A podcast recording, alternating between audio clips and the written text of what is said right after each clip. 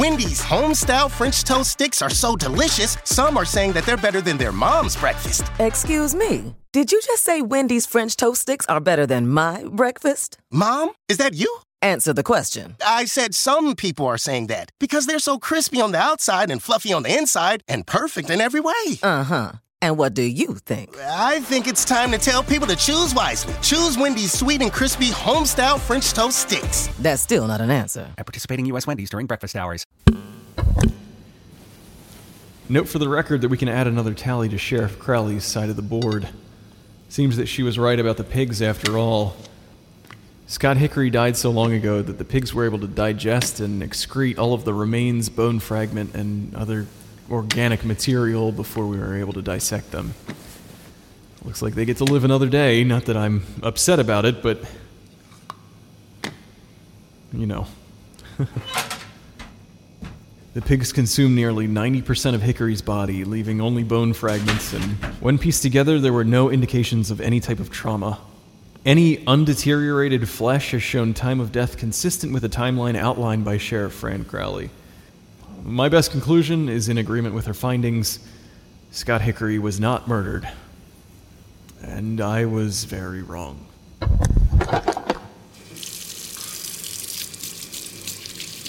After speaking to him, Scott just seems so confused. It's possible that I fed him the idea that he was murdered, and that's why, but hell, he didn't even know he was dead. Why did I instantly jump to asking him what happened instead of examining the evidence?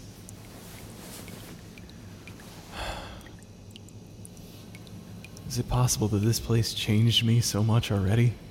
Have I given up on the scientific facts and gone all the way to the side of listening to what ghosts have to tell me? What is happening to you, Jon?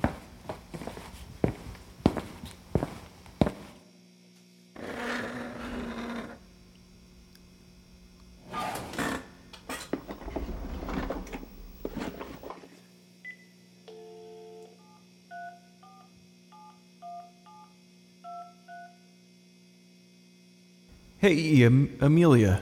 Hey, it's it's Jon.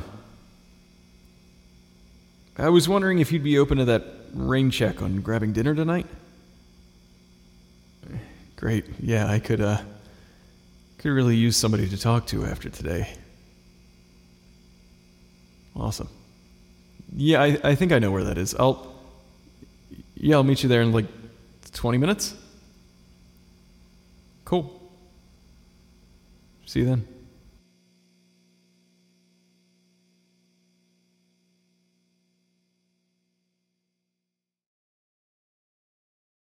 Hey there, this is Justin Bartha. I made a funny new podcast, King of the Egg Cream. It has the greatest cast in the history of podcasts with actors like Lewis Black, I'm torn by my feelings for two women. Bobby Cannavale, You can eat it, or if someone hits you, you can put it on your cut. Melanie Lynskey, I wonder what these marvelous things are that look just like boiled chicken feet. Jason Ritter, I can break things and pick locks and kill people. Michael Stuhlbarg, The whole point is to inspire people that they should make themselves better. Ari Graynor, No, don't whet its appetite. What are you, an idiot? me, Justin Bartha, That's not just any egg cream, that's a Lemke's special. and all narrated by the hilarious Richard Kind.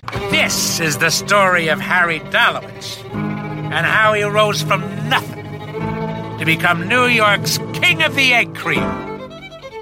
So if you like funny true stories, come listen to King of the Egg Cream, available wherever you get your podcasts.